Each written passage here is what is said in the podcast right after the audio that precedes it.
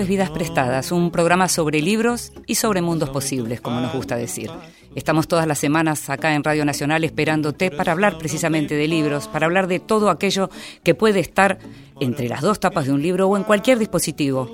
Ya sabemos que cada vez somos más los que nos vamos prendiendo también en, en esa movida de buscar leer de todas las maneras posibles, no privarnos de la lectura, no privarnos de la lectura si no tenemos un libro de papel a mano.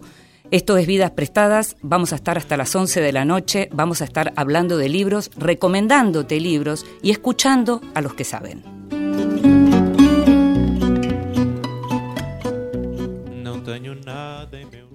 Te decía que vamos a escuchar a los que saben porque nos gusta preguntarle a los grandes lectores, a aquellos que nosotros sabemos que son grandes lectores, que están siempre conociendo nuevos autores, nuevos temas, nuevos títulos. Les preguntamos generalmente qué están leyendo para que nos cuenten, para anotarlo y para tener uno más en nuestra lista. Esta es nuestra sección Mesita de Luz.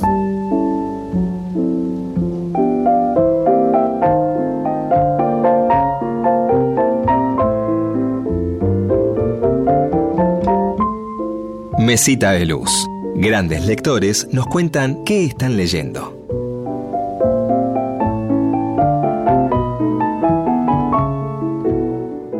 Soy María Fernanda Heredia, escritora ecuatoriana. En este momento estoy leyendo la novela Un mar violeta oscuro de Ayanta Barili, eh, novela que resultó finalista del premio Planeta. Es una novela que viaja a través de una historia familiar, la de la propia autora, donde ella misma junto a Elvira, Ángela y Caterina, su bisabuela, abuela y madre respectivamente, se ven atravesadas por una suerte de maldición, por patrones de violencia, de enfermedad y de locura que ellas van reproduciendo como un bucle doloroso. Son mujeres que eligen monstruos como compañeros, hombres que las llevan a transitar por límites muy, muy peligrosos. Es un libro duro y honesto que al menos de momento atrapa. Por su estilo es inevitable que a ratos una sienta que está caminando en puntillas en medio del salón donde una familia está desmenuzando sus miserias. Y queda la duda de si estamos ante algo parecido a una biografía o si es una fabulación de la vida. Ese recurso de inventar o recrear de añadir matices o de borrarlos de un plumazo para protegernos del horror. Así es como siento hasta el momento esta novela, Un mar violeta oscuro de Ayanta Barili. Quien hablaba es María Fernanda Heredia, decía ella, escritora ecuatoriana, efectivamente, nació en Quito, pero vive en Lima y es una de las grandes autoras para chicos y para jóvenes. Tal vez algunos de ustedes, si tienen hijos, saben de qué les estoy hablando. Es una autora que publica en los grandes sellos de, para chicos y para jóvenes. Es autora de La lluvia sabe por qué o de Fotoestudio Corazón, libros que generalmente suelen verse en los colegios. Y María Fernanda es una persona que de las que trata todos los temas en la literatura infantil. No hay tema, no hay cuestión que no se pueda abordar, dice ella, dentro de la literatura infantil y juvenil. Y nos recomendaba entonces este libro de Ayanta Barili, que es una escritora italiano española y que además también está en la radio. El título decía Un mar violeta oscuro. Anotemos, no sé si está en la Argentina, podemos tratar de que llegue. Vidas prestadas con Inde Pomeráñez por Nacional.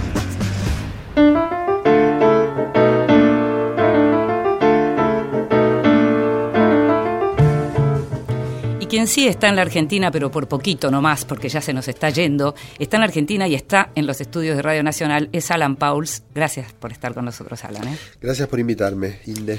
Está Alan Pauls cuyos libros están empezando a ser reeditados. Hay libros nuevos que acaban de salir, como Trance, que es la, trayectoria lectora de Alan, pero hay libros que están siendo reeditados en este momento, como La vida descalzo, que salió justamente en este verano eh, en la Argentina, y también El pasado, acaba de salir El pasado, tal vez como la gran obra o aquella obra con la que te hiciste más conocido. Hay muchísimas diferencias entre todos estos libros y hay algo que sin embargo está y que es una presencia del yo en algunos casos más o menos manifiesta. Como este es un programa de libros y nos interesa hablar de libros, lo que tiene que ver con trance es tal vez aquello más vinculado a lo que hacemos siempre. Y ahí decidiste trabajar tu experiencia como lector o tu vida como lector a través de una especie de, diccionario, eh, en donde pones ciertos términos con los que vas trabajando lo que fue esa vida como lector. ¿Cómo fue que decidiste, cuando te pidieron un libro sobre tu experiencia lectora, cómo decidiste armar un libro así? Me resultaba muy difícil eh, reconstruir una especie de trayectoria lineal de mí como lector, como hacer tu, tu contar tu vida como, como lector. Eh, y en cambio lo que se me aparecían eran como pedazos de cosas, eh, episodios, escenas, ideas, ideas fijas. Eh. Postales. Sí, cosas como muy, muy, muy dispersas que me parecía que me representaban en cierto sentido, que, tenían un, como, un, como un factor de verdad importante en relación a mi vida como lector, y al mismo tiempo que no componían eh, una especie de biografía del lector. ¿No? Hay otros libros de la colección, pensando en el de Daniel Link, por ejemplo, en el de Burukua, que, que, son como verdaderas autobiografías intelectuales que empiezan desde la niñez y terminan en, la, en la madurez. Estamos hablando de la colección justamente Lectores de Ampersand, ¿no? Y entonces a mí eso me resultaba muy difícil, ¿no? Muy, muy difícil. Me parece que la vida, incluso mi vida, o sobre todo mi vida, en todo sentido, es algo que todavía, por lo menos a mi edad, eh, no es unificable. Mm. Y la estructura glosario, la estructura diccionario me parecía muy, muy, muy eh, idónea para dar un poco cuenta de esta especie de mosaico de, experiencias eh, que para mí es mi vida como lector. Hay algo, uno, uno sabe eh, la influencia que tuvo Roland Barthes en, tu vida como lector y hay algo de los fragmentos de un discurso amoroso que aparece también en esa, en esa idea de las postales. Hay, esto es algo que yo ya conté alguna vez, ya no me acuerdo qué escribí, qué no escribí o a quién se lo conté, pero cuando digo de tu influencia, de la influencia de Roland Barthes en tu vida, quiero contar una, una vez más una experiencia personal en la Cinemateca del Ya, viendo la película de André Téchiné, Las Hermanas Bronté, en donde yo estaba sentada y en un momento Alan Pauls, que estaba sentado detrás mío, en esa época éramos compañeros en la facultad, me golpeó el hombro y me dijo, ese que hace de Thackeray es Roland Barthes. Qué buena historia. Año 80, sí, ponele. Sí, sí, tal cual, tal cual. Malísimo Bartes como actor, malísimo. Estaba totalmente nervioso, asustado. Creo que él mismo cuenta que su experiencia filmando esa escena, que es la única escena que tiene en la película, fue muy traumática para él. Mm. Sí, sí, Bartes es todo para mí. Además, de hecho, cuando yo escribí eh, Trance, eh, acababa de terminar de traducir eh, el Bartes por Bartes para, para, Eterna Cadencia, que fue una, una especie de don eh, milagroso que me dio Leonora Diamant, que es un libro que yo siempre quise traducir, que, siempre me resultaba inexplicable que no tuviera una buena traducción española al español. Y acababa de prologarlo también. O sea que, cuando escribí Trance estaba totalmente sumergido en la, digamos, orbitando en la, en la esfera Bartes. Pero sí, sí, digamos, es alguien que no, no, no, no puedo como soy una especie de sombra de Bartes. Hay varios nombres de varones importantes de la literatura. Hay uno que es como el gran proveedor que empieza siendo tu dealer de literatura, que es Jorge Panesi, que fue tu profesor además en el Liceo Francés. Sí. Sí, sí. Bueno, eh, son, sí, ahora que decís varones, sí. Está Josefina Ludmer, que es la, madre nutricia, podríamos decir. Y aparece también mencionada, pero aparece en Fowell, aparece Piglia, aparece Panesi, Bartes. Bueno, es un machirulismo eh, veteado, yo diría, ¿no? De una sensibilidad muy gay también, muy gay, eh, que es algo, o sea, me acuerdo que hace muchos años Hernán Ferreiros, un periodista muy bueno, me invitó a un programa de radio y me pidió que, que, que compusiera una especie de playlist ¿no? de, de, canciones para musicalizar el programa y llevé la playlist y las, empezamos, las empezaron a poner y cuando terminó Hernán me dijo, son todos gays, son todos hombres gays. ¿Qué querrá decir? Yo dije, no sé, o sea, me gusta eso, me gusta mucho eso, soy muy afín a esa sensibilidad. Eh, y, me parece que hay algo de mi, de mi trabajo, digamos, que se fue volviendo, sobre todo a medida que empezó a tener una relación fuerte con lo sentimental, que yo creo que es como Wasabi el pasado, digamos, más o menos, que empezó como a, como alimentarse mucho de eso, digamos, mi, mi tráfico es con ese tipo de materiales, ¿no? Bartes es una figura como muy, para mí está como, es como trans, trans, trans, trans, trans, ¿no? Pero todo lo demás, bueno, Puig, mi relación con Puig, este, hay algo ahí como muy, muy afín, me parece como hay una sincronía muy, muy... Fowell y Piglia estarían en otra línea. Ellos dos, entre ellos. Bueno, ellos son como el li- machirulismo total, Mm. pero para mí son dos escritores extraordinarios. Yo diría que, que Ricardo fue más una figura para mí de mentor, ¿no? Más como un padre literario. Fowell fue más como una especie de antipadre, ¿no? Mm. como, como el anticristo, digamos. Eh, mucho menos mentor que, que- que una especie de tío perverso. ¿Y qué te pasa con la literatura de Fowell? Bueno, a mí me gusta mucho Vivir afuera, es una novela que me, que me parece realmente una novela muy notable, no sé si en un sentido en que a Fowell le interesaría, pero para mí es como el Fowell balsaciano, ¿no? como el Fowell más siglo XIX. Y Fowell que se jactaba de ser como un hipercontemporáneo, probablemente me hubiera, me hubiera matado por decir eso. Pero para mí es una novela, es como si fuera, como si hubiera habido un Balzac argentino, en un momento en el que la literatura no encontraba una manera copada de hablar de lo que pasaba en los años 90, menemismo, etcétera. Y me parece que ahí Fowell entra como con los tapones de punta, como sabía hacer él, pero la novela tiene una especie de mundo que es extraordinario, ¿no? Mundo, voces, eh, tiene una arquitectura, la novela genial. Después me, hay, hay textos que me interesan más, textos que me interesan menos. El personaje Fowell me seduce menos que a la mayoría de mis compatriotas. De tus compatriotas varones. Sí. No sé muy bien qué relación tienen las chicas con Fowell. Y era un poco difícil tener una buena relación. No, no, a ver. No la- Eh, era una relación complicada. Vo- Vos señalás la cuestión machirula y uno lo que podía decir es que hoy Fowell no sobreviviría, digamos. Hoy las chicas se lo comerían crudo, las mujeres se lo comerían crudo. Pero en a ese Fowell le hubiera encantado que se lo comieran crudo. Mm, sí, pero estaría siendo, vi- viviendo, digamos, también momentos. Seguramente se hubiera adaptado. Seguramente No, digo, es un escritor que obviamente trabaja siempre en tensión con algo, ¿no? Y en tensión, en tensión agresiva, digamos, no, no, no en una tensión confortable. Es un, es un escritor de la incomodidad, es un escritor de la provocación.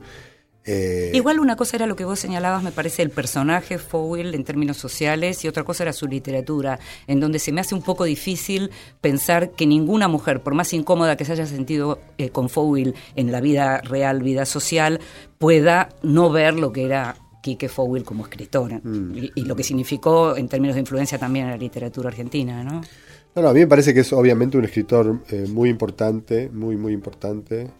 Me parece que es un escritor muy importante, eh, sobre todo creo, y eso es quizá lo que más lamento, como por su influencia personal, digamos, en la influencia de su mito personal que al cual yo soy menos sensible, digamos, no, no, los escritores así como patoteros, la verdad que mucho no me interesa, no me interesa ese mito de escritor. Mm.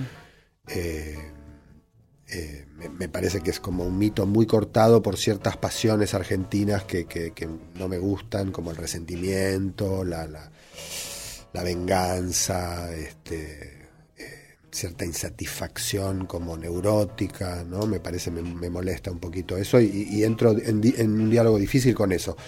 Pero me parece que, por ejemplo, un texto como Memoria de Paso, que es por ahí lo menos machirulo que escribió Fowell, Y que es hermoso. un texto extraordinario, Es extraordinario. Y me- me- hay muchas cosas de, de la poesía de Fowell que me gustan, por ejemplo, aunque sé que no era un gran poeta.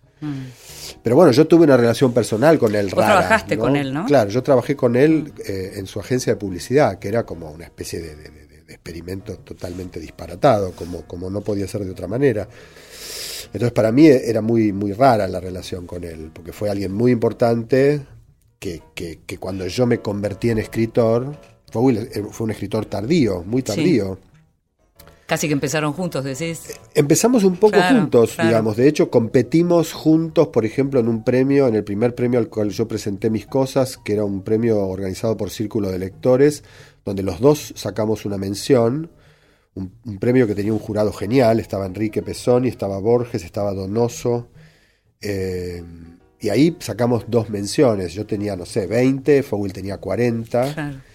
Y yo, digamos, el- la, usaba su agencia de publicidad como, como, como una especie de pequeño cenáculo literario donde sus empleados funcionaban como su público. Entonces se sentaba en el piso descalzo y nos leía eh, lo que acababa de escribir y por supuesto no había campañas publicitarias en curso, no había clientes, no había nada, digamos, ¿no? Era la época próspera de Fowell de todos mm. modos. Eh, o sea que, que, en cierto sentido fui contemporáneo de su formación de escritor y al mismo tiempo él era medio contemporáneo de la mía, pero digamos que cuando Borges, cuando Borges, cuando Fowell empezó a escribir, era un escritor eh, notablemente formado, ¿no? Era muy raro. Era un lector. Era un gran lector Fowell. En era tu un libro... gran, lector y yo creo que su influencia un poco también como la de Borges en cierto sentido, y creo que por eso hice el fallido recién, es una influencia de lector más que de escritor, parece. En el libro justamente en trance mencionás esa escena en la que él te avisa que posiblemente va a ir a prisión, cosa que ocurrió, y, y se lo toma desde el lado del lector como voy a tener todo el tiempo para leer. Sí, era muy buen lector además. Era uno de esos lectores como, como decían que leía Mazota, por ejemplo, que leían una página de un texto que tenía 400 y entendían la lógica de las 400 páginas leyendo esa página, ¿no? subrayándola, detectando como su organización interna.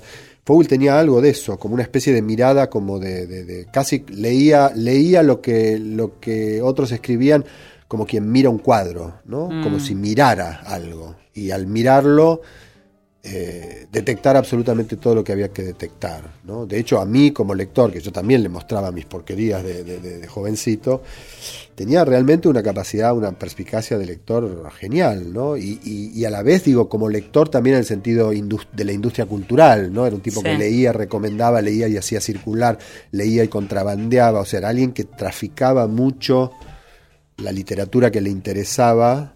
Eh, y ahí era extraordinariamente generoso, creo, ¿no? Hay algo en el libro, que una palabra que aparece que es leído, que aparece con un doble significado, eh, lo mencionas en dos momentos, aparece como el modo entre, entre despectivo y, admirativo eh, con que se podían referir en el campo a alguien ilustrado, pero aparece también como aquel al que se le lee, que suele ser un chico por lo general. Sí, porque me, interesó mucho recuperar en el libro eh, En trance como esa experiencia del cuando sos lector sin saber leer, que es en realidad como todos empezamos a leer, ¿no? Como si fuera una especie de, como de lectura y ventriloquía al mismo tiempo, ¿no? Otro te lee y vos sos leído de algún modo por otro, y en ese sentido me parecía que se podía también interpretar la palabra leído, ¿no? Que es una palabra muy linda, a mí me parece muy muy linda que encierra como esas, esas paradojas de la lectura. Porque creo que, que, así como sos formado por los primeros libros que lees, sos formado por las primeras voces que te leen cuentos cuando te vas a dormir o que te leen cuentos en general, ¿no? Eh, hay alguien que cura lo que vos lees, hay alguien que interpreta lo que vos lees, hay alguien que interpreta bien o que interpreta mal. Eh, hay muchas cosas que te leen cuando sos chico que no te gustan porque te las leyeron mal y que descubrís más tarde. Esa experiencia, ser leído por otro, para mí es una experiencia totalmente originaria, fundante, y no sé si está muy pensada, digamos, ¿no? O si está pensada, está pensada como una especie de momento bucólico de niñez, de infancia, pero no si hay libros, si hay reflexión sobre eso? No, que cuando se piensa el fenómeno de cómo uno empieza a ah, leer, ¿no? Empezás por los primeros libros que leíste. Claro, que alguien, eh, claro, Pero alguien hizo la curaduría de qué vas a leer. Nunca mm. hablas de esa experiencia como de lectura tercerizada, que es muy importante para mí. Ahora vamos a escuchar no, no literatura, sino música, pero casi literatura porque es, es música de un Nobel. Eh, y después vamos a hablar no solo de los libros que nos curaban, que tenían curador antes de que los leyéramos, sino de aquellos que nos encontramos. Pero lo vamos a hablar ahora. The very thought of you makes my heart sing like an April breeze on the wings of spring. And you appear in all your splendor, one and only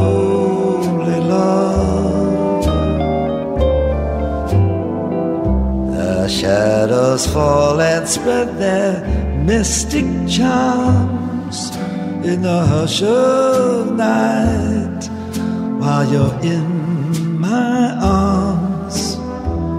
I feel your lips so warm and tender.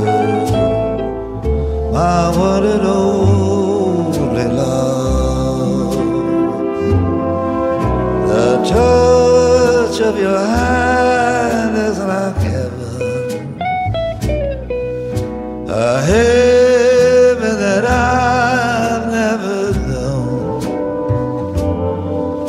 And the blush of your cheek whenever I speak tells me that you are own.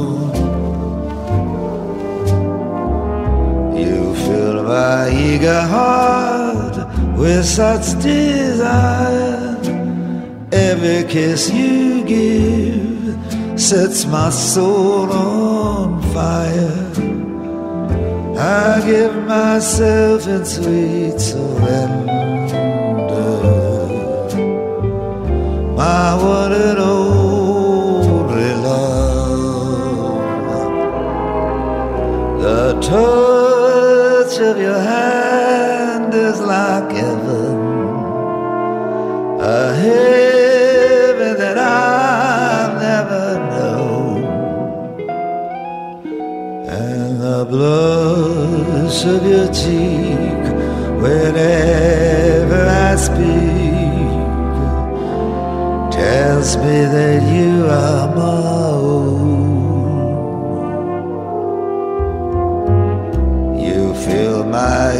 Eager heart with such desire. Every kiss you give sets my soul on fire. I give myself in sweet surrender. My one and only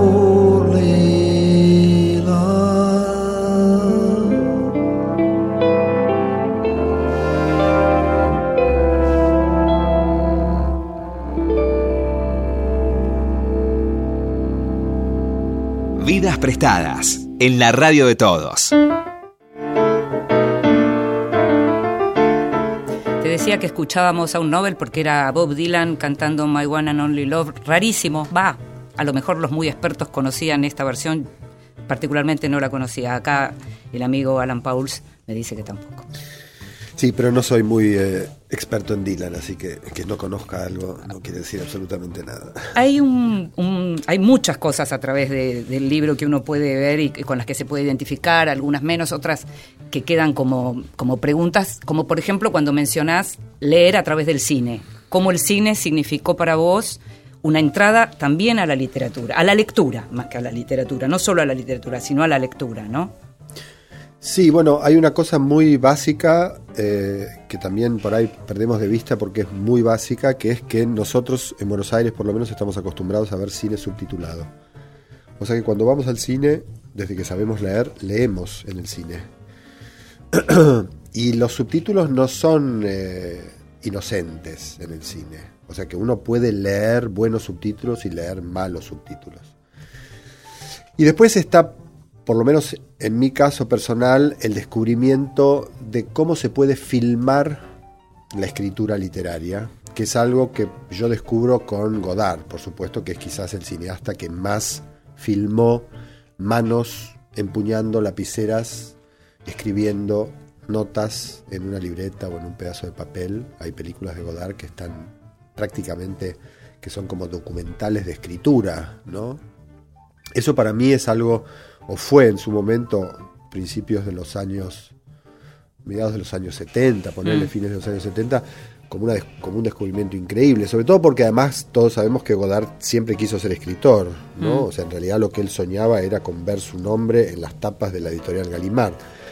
Entonces ver que un cineasta que, que es una especie de escritor frustrado dedica parte de sus películas a filmar manos escribiendo, eh, para mí siempre fue una, una cosa muy, muy hermosa, ¿no? Como hay algo como muy emocionante en ver una mano que es la mano de Godard, con la caligrafía de Godard, etcétera.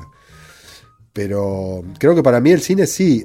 También hay algo que para mí es muy evidente, y eso lo, lo digo en el libro en algún momento, que para mí leer casi es algo, es como una práctica o una función, yo le llamo función lectura, que es algo que uno no ejerce solo con libros, no, no, no- no ejerce solo con palabras escritas. Digamos, Recién uno mencionabas lee un cuadro, por ejemplo. un cuadro, pero también una cara, ¿no? Uno lee la cara de la persona con la que vive para saber qué carajo le pasa. este, Signos, lee Uno signos. lee la Mm. ciudad en la que vive, uno lee comportamientos cotidianos, situaciones, ¿no? O sea, uno está ejercitando esa función todo el tiempo, ¿no? Todo el tiempo. Y, y por eso a mí me, me- me- me da la impresión de que cuando aparecen esas, esas este, quejas un poco apocalípticos de la gente no lee, la Sí. gente no lee, le encajo a mi hijo libros y, y mi hijo no los agarra. Yo pienso siempre como que por ahí se toma la lectura en un sentido un poco demasiado acotado, demasiado literal.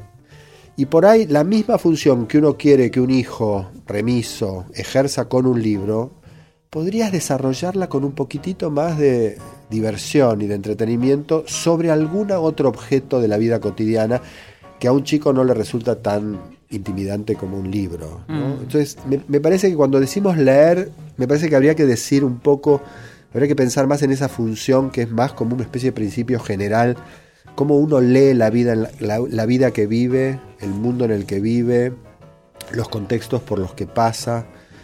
Eh, y ahí me parece que la lectura se convierte en algo genial, sin duda, digamos. La lectura de libros es una cosa genial para mí y para todos los que leemos y para mucha gente que por ahí no tiene nada que ver en con la literatura específicamente, pero es acotada. Pero la lectura, o sea, leer en el sentido de descifrar, en el sentido de entender, en el sentido de conectar, en el sentido de interpretar, es algo que está todo el tiempo y que hacemos todo el tiempo, aunque no nos demos cuenta, ¿no? Es medio como hablar. Si te pregunto cuál es el libro que más veces regalaste, ¿sabes? Sí, yo creo que es El desierto y su semilla. el Ah, libro de Barón Visa. Visa, sí, que es una novela que me gusta A mí mucho, también, es- mucho, mucho. es mucho, extraordinaria, mucho, sí. Y es un libro muy único. Mm. De hecho, es el único libro que pudo escribir su, su Así es. autor. Eh, ¿Sabes es- que yo hice la reseña para Clarín de ese libro? Mira, no, no, para mí es un libro sensacional, como, como, como excepcional, incluso Sí. para la vida de su, de su autor, ¿no?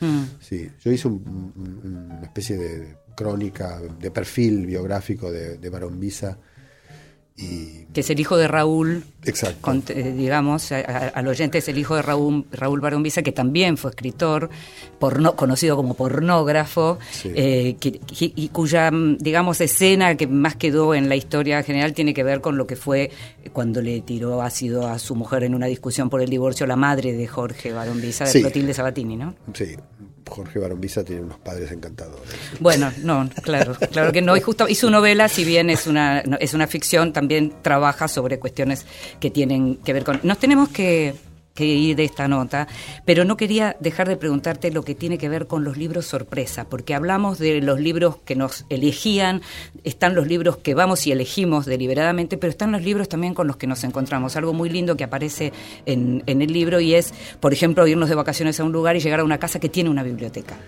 Sí, para mí eso es una experiencia genial y muchas veces los libros que encuentro en esas casas eh, desalojan los libros que, leí- que llevé para leer. ¿no? Hay algo muy lindo para mí en la idea de que un libro te elija a vos para leer y no al revés. ¿no? Que, que- y, y sobre todo como en la situación de extrema contingencia en la que se pueden en- en- producir encuentros con libros que no pensabas para nada cruzarte en tu camino. ¿no? Mm. Yo creo que esa situación de contingencia, sobre todo para alguien como yo, dedicado a la literatura, que se supone que elige y desea le- y sabe lo que quiere leer todo el tiempo, llegar a una casa de veraneo y de repente encontrarte con una biblioteca muy chiquita, muy heterogénea, elaborada por alguien que sin duda no tiene ninguna relación específica con la literatura, de repente hay ahí una especie de joya De epifanía, casi. Sí, sí, sí, total. O sea, hay algo de descubrimiento y sobre todo de que, de, de- de- como, como de, de algo intempestivo que es muy hermoso. ¿no? Seguimos enseguida. Hasta las 23. Vidas prestadas. Vidas prestadas con Inde Pomeráñez. Por la radio de todos.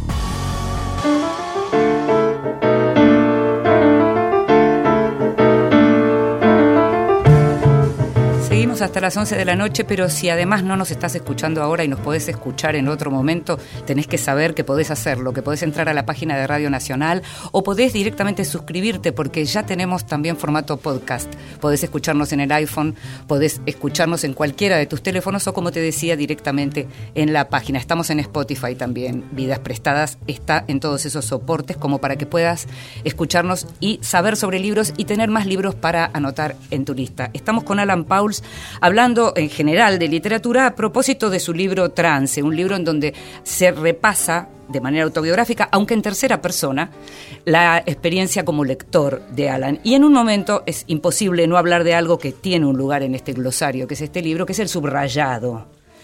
Los libros subrayados. Hay gente que se molesta con los libros subrayados. Hay artículos como el de Fabio Morábito, que siempre recuerdo que escribió sobre el tema de los libros subrayados. ¿Qué te pasa con el subrayado tuyo y el ajeno?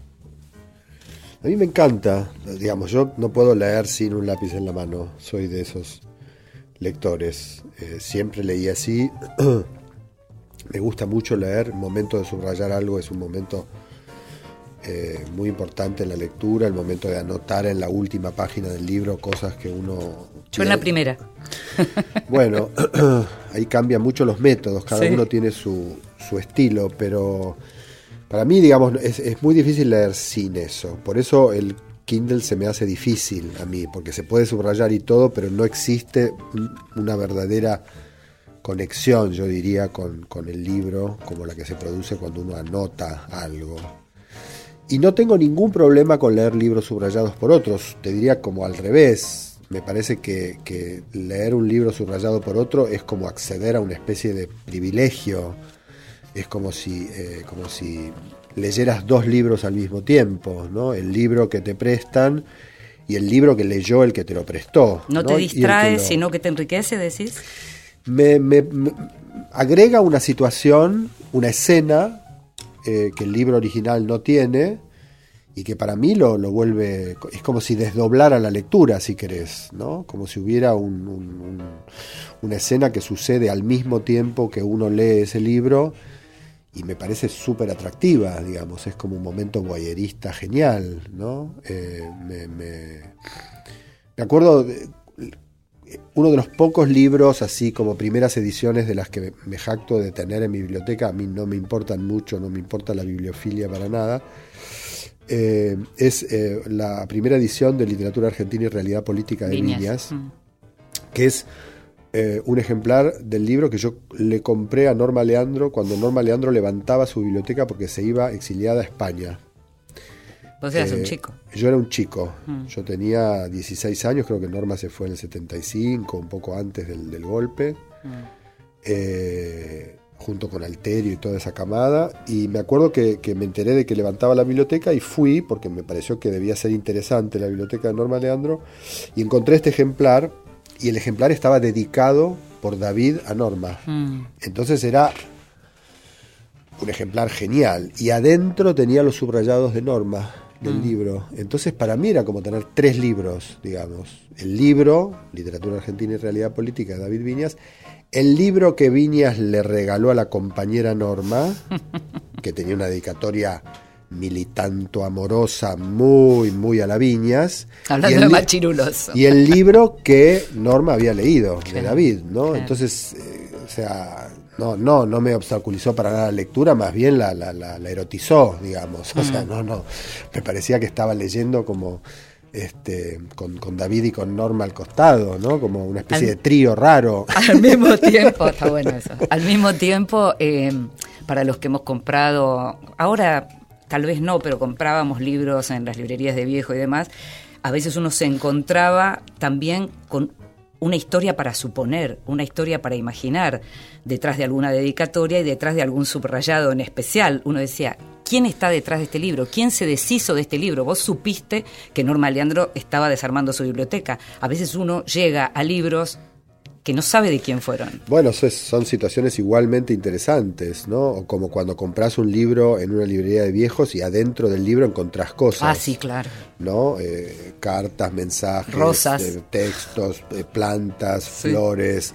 Ajá. Hay algo en el yo creo que el objeto libro es un objeto genial en ese sentido, ¿no? Mm. Sirve para muchas cosas, muchas cosas, muchas cosas. Sirve de caja fuerte, sirve de, de vehículo para contrabandos, sirve para disimular, sirve para ocultar, sirve para transportar. Y que son todas funciones que el libro Para parece ¿no? exacto, Claro. pero son todas funciones que el libro en el sentido de literatura también cumple para Claro, uno, ¿no? claro, Porque la literatura te transporta, la literatura te cambia, la literatura te contrabandea cosas, te, te esconde cosas. Mira, acá decís, en la página 67 de este libro Trance del que estamos hablando, dice, leer no es solo una pasión de la imaginación, es una práctica diaria, un trabajo, una misión, una militancia, un ritual de burócrata, un tratamiento, una disciplina, una fe, una costumbre, un pecado, una inversión, un compromiso, una deuda, un hobby, una droga, todo al mismo tiempo, todo el tiempo. No hay nada que haga con la misma frecuencia. Y más tarde decís, ¿cómo es que una sofisticada invención de la cultura humana cobra estatuto de apremio orgánico y llega a infiltrarse en el elenco indigno pero impostergable de las llamadas funciones básicas? Sí, sí, como respirar o alimentarse, me parece que, o sea, yo creo que no, no, me cuesta realmente imaginar, como, o sea, puedo imaginar perfectamente mi vida sin escribir. Me cuesta mucho imaginarla sin leer, muchísimo, realmente muchísimo. ¿Escribir fue una excusa para leer más? Me parece que fue como un, como la continuación por otros medios, digamos, ¿no? Eh, hay un momento en que hay, hay, hay una cierta pulsión de, de lector cuando uno empieza a escribir, en el sentido de que cuando uno empieza a escribir todavía se piensa a sí mismo como lector y en realidad solo quiere escribir para poder leer lo que uno escribió, ¿no? No para que lo lean otros, sino para uno ser el lector de lo que escribió. Me parece que cuando uno sigue escribiendo un poco, eso se abre y ya deja de ser tan este, solipsista, pero yo creo que hay una, una, una, una transición muy natural entre leer y escribir, ¿no? Eh, creo que, que aún los escritores que reniegan, digamos, de su capital literario y, y- y- y dicen o pretenden que escriben lo que viven o lo que ven o no sé qué, me parece que aún en ellos eh, lo que leyeron, sea poco o mucho, eh, constituye de una manera evidente lo que escriben, ¿no? O, lo- o cómo piensan lo que escriben. Eh, Mencionaste antes a, a Fowell, a Quique Fowell, como un gran lector. Muchas de las personas que estábamos nombrando naturalmente, Panesi, Josefina Ludmer, como grandes lectores. Y me gustaría preguntarte más por el lado de tus pares como grandes lectores. Eh, no solo los que viven, sino también los que ya no viven. Por ejemplo, alguien como Charlie Failing, a quien conociste muy joven, éramos todos muy jóvenes, ustedes también eran muy jóvenes, y Charlie ya también venía con una historia lectora muy im- importante. ¿Qué pasaba cuando uno, que había sido como el gran lector de su entorno, se encontraba con grandes lectores? ¿no? Cuando, por ejemplo, llegaba a la carrera de letras. Bueno, Charlie es un caso muy, muy particular, ¿no? Bueno, él era muy excepcional en el sentido de fuera de norma total, ¿no? Yo debo confesar que fui muy amigo de él, fuimos muy, muy amigos hasta un punto, después nuestras vidas medio se, se abrieron, pero siempre tuve una relación muy fuerte con él. pero nunca, nunca sintonizamos realmente en términos literarios con Charlie. Yo tenía una relación, yo diría, muy personal con él.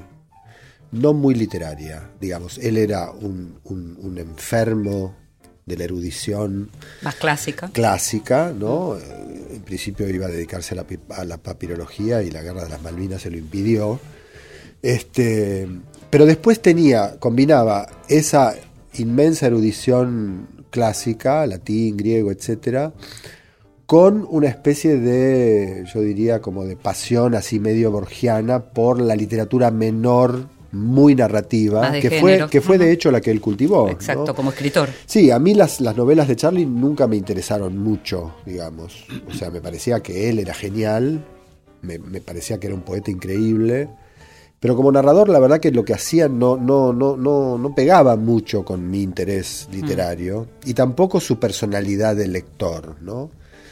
Pero a la vez era un tipo de una inteligencia tan extraordinaria que, que, que aún viniendo de mundos literarios tan ajenos a mí como los mundos de los que venía, era imposible que el tipo no, no viera bien, ¿no? Mm. Era como, no, no podía no ver bien, ¿no? Charlie. Pero por ejemplo, no sé, pienso en Luis Chitarroni, Sí, por claro. ejemplo, ¿no? Mm. Que para mí es como el gran lector de nuestra generación, ¿no?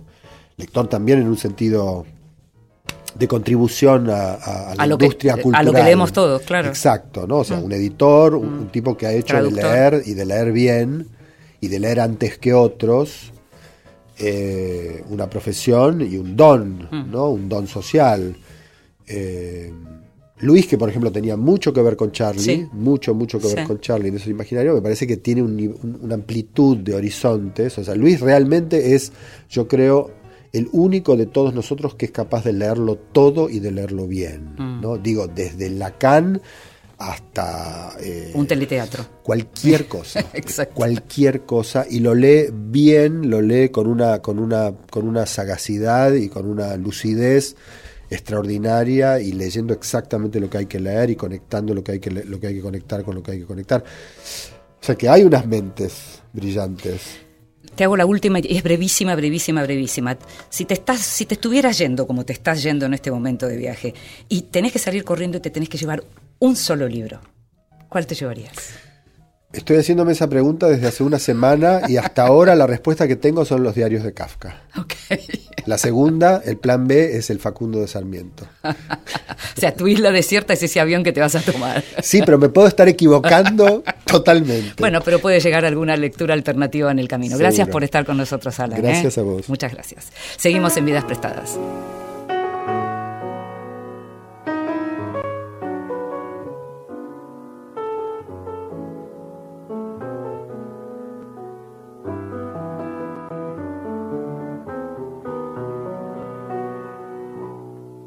Deshojaba noches esperando en vano que le diera un beso.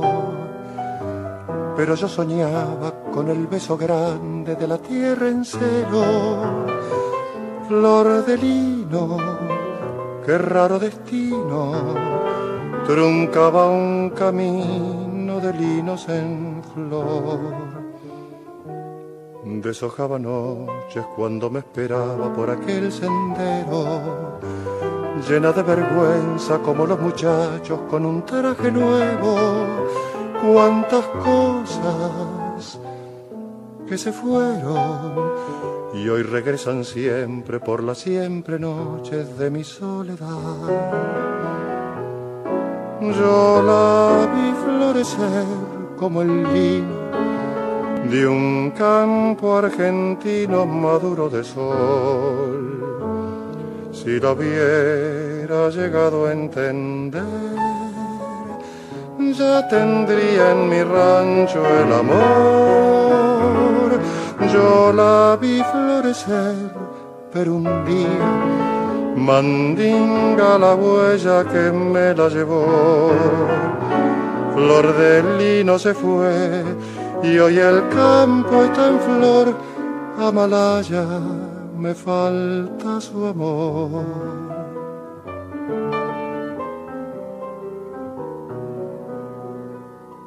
Hay una tranquera por donde el recuerdo vuelve a la carencia, que el remordimiento de no haberla amado siempre deja abierta. Flor de lino, te veo en la estrella que alumbra la huella de mi soledad. Deshojaba noches cuando me esperaba, como yo la espero, lleno de esperanzas como un gaucho pobre cuando llega el pueblo, flor de ausencia, tu recuerdo me persigue siempre por la siempre noche de mi soledad. Yo la vi florecer como el lino de un campo argentino maduro de sol. Si la hubiera llegado a entender, ya tendría en mi rancho el amor. Yo la vi florecer, pero un día mandinga la huella que me la llevó. flor de lino se fue y hoy el campo está en flor. Amalaya, me falta su amor.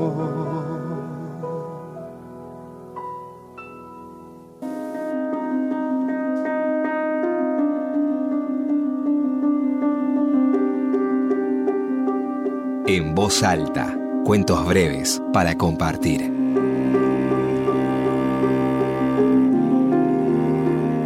Recién en la entrevista Alan Pauls nos decía, mencionaba lo que tiene que ver con esa lectura en voz alta que nos hacen cuando no somos todavía lectores por las nuestras.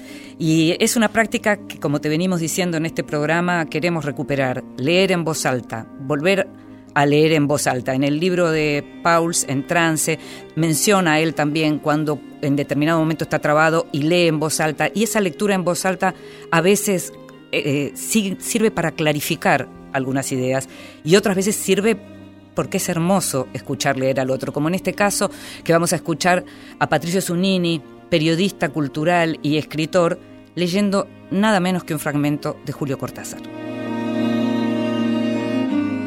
Instrucciones para dar cuerda al reloj. Allá al fondo está la muerte, pero no tenga miedo. Sujete el reloj con una mano. Tome con dos dedos la llave de la cuerda, remóntela suavemente. Ahora se abre otro plazo. Los árboles despliegan sus hojas, las barcas corren regatas. El tiempo como un abanico se va llenando de sí mismo y de él brotan el aire, las brisas de la tierra, la sombra de una mujer, el perfume del pan. ¿Qué más quiere? ¿Qué más quiere? Átelo pronto a su muñeca, déjelo latir en libertad, imítelo, anhelante. El miedo herrumbra las áncoras. Cada cosa que pudo alcanzarse y fue olvidada va corroyendo las venas del reloj, gangrenando la fría sangre de sus rubíes. Y allá en el fondo está la muerte si no corremos y llegamos antes y comprendemos que ya no importa.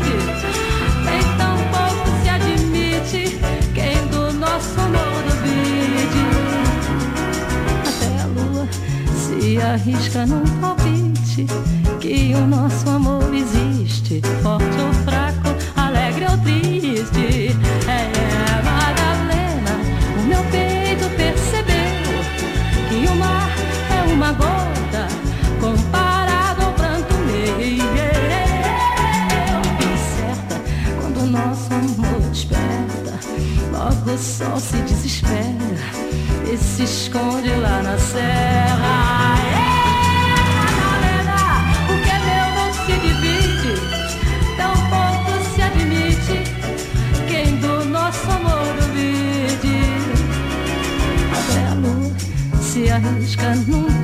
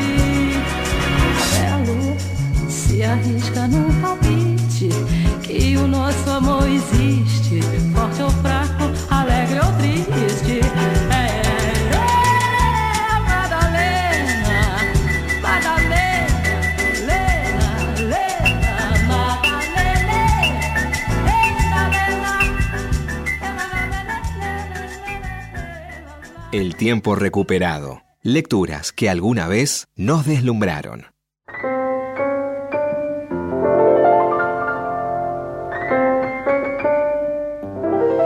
Es bueno escuchar a los que saben contándonos sobre libros o sobre autores que sabemos que son importantes pero que tal vez no conocemos en profundidad o que nunca nos animamos a conocer en profundidad. En realidad, que no nos animamos a leer. En este caso, le pedimos a Flavia Pitela, la gran periodista cultural que siempre nos hace tan buenas recomendaciones, que nos hable de Shakespeare, uno de sus amores. Bueno, en dos minutos, sin repetir y sin soplar, ¿por qué leer o releer a William Shakespeare? Harold Bloom, en un libro que tiene que para mí es el mejor libro que se ha escrito sobre Shakespeare, deduce e indica con mucha claridad eh, desde el título del libro Shakespeare o la invención de lo humano. Y yo creo que ahí está el secreto de la actualidad y de la eh, enorme universalidad de los textos de Shakespeare y es que estamos todos ahí adentro. Cada uno de nosotros, si leemos la obra de Shakespeare, nos vamos a sentir identificados con un personaje o con un momento especial en la vida de ese personaje. El amor eh, infantil, adolescente, hermoso y puro en Romeo y Julieta, la ambición de poder en Macbeth, eh, la violencia de género en Otelo, la ambición de poder de nuevo en Ricardo III, lo onírico en la tempestad, las fuerzas sobrenaturales que hacen que las personas se enamoren de la forma que se enamoran en, la delicia eh, maravillosa que sueño en la noche de verano, en su poesía, en sus monólogos, en los que en cada monólogo Shakespeare habla de, de la indecisión, de, de animarse a tomar las riendas del destino, de luchar contra los demonios, habla de la vejez, habla de la juventud, habla de la, de la paternidad, de la maternidad y de la imposibilidad también de ser madres o padres, hasta dónde estamos dispuestos a llegar. El concepto de amistad, cuando uno lee transversalmente la obra de Shakespeare, los amigos son tan importantes, la fidelidad de los amigos, y el engaño de los amigos es lo peor que hay en las tragedias de Shakespeare. Los que engañan y uno nunca esperaría. Shakespeare es eso, es la invención de lo humano, eh, son los arquetipos, son, es un océano de, de, conocimiento sobre, sobre nuestras grandezas y nuestras bajezas. Y es de una actualidad espeluznante. Uno pareciera que cuando lo lee, lee algo que fue escrito esta mañana. Y creo que por eso hay que leerlo y releerlo. Eh, siempre, siempre vuelvo a Shakespeare y los invito a, a volver si ya estuvieron o a ir si nunca fueron. Es un territorio maravilloso. Escuchábamos entonces a Flavia Pitela diciéndonos por qué tenemos que volver a leer a Shakespeare y en el programa de hoy escuchamos a Bob Dylan cantando My One and Only Love, escuchamos también Flor de Lino por Horacio Molina y escuchamos Madalena de Liz Regina, tal vez una de las canciones que más me gusta porque yo acá, ¿sabe qué? ¿Sabes qué? Me doy todos los gustos. Hoy estuvimos con Alan Pauls y estuvimos escuchando a mucha gente muy querida y que sabe mucho diciéndonos cuáles son los libros que tenemos que leer porque nos van a hacer bien. La seguimos en Vidas Prestadas la próxima semana. Muchas gracias.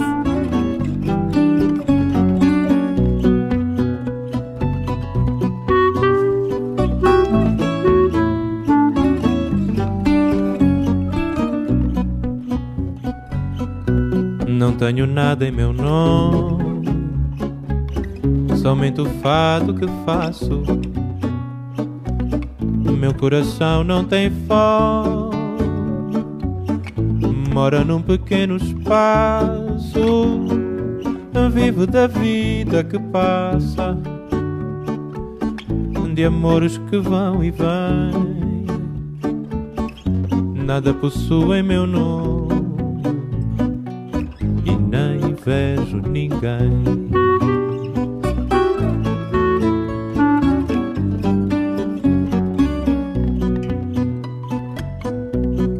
Tenho nada em meu nome, é somente o fado que faço.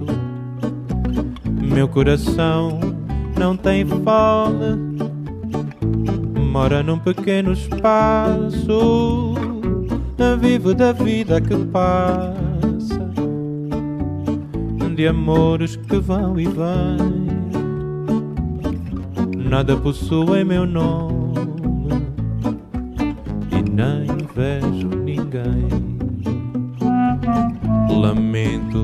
se não me querias por mim. Não vias o quanto sou rico assim. Um dia virás me dizer: Não vivi, só posso ter pena de ti. Fortuna ganhei tanto quanto perdi.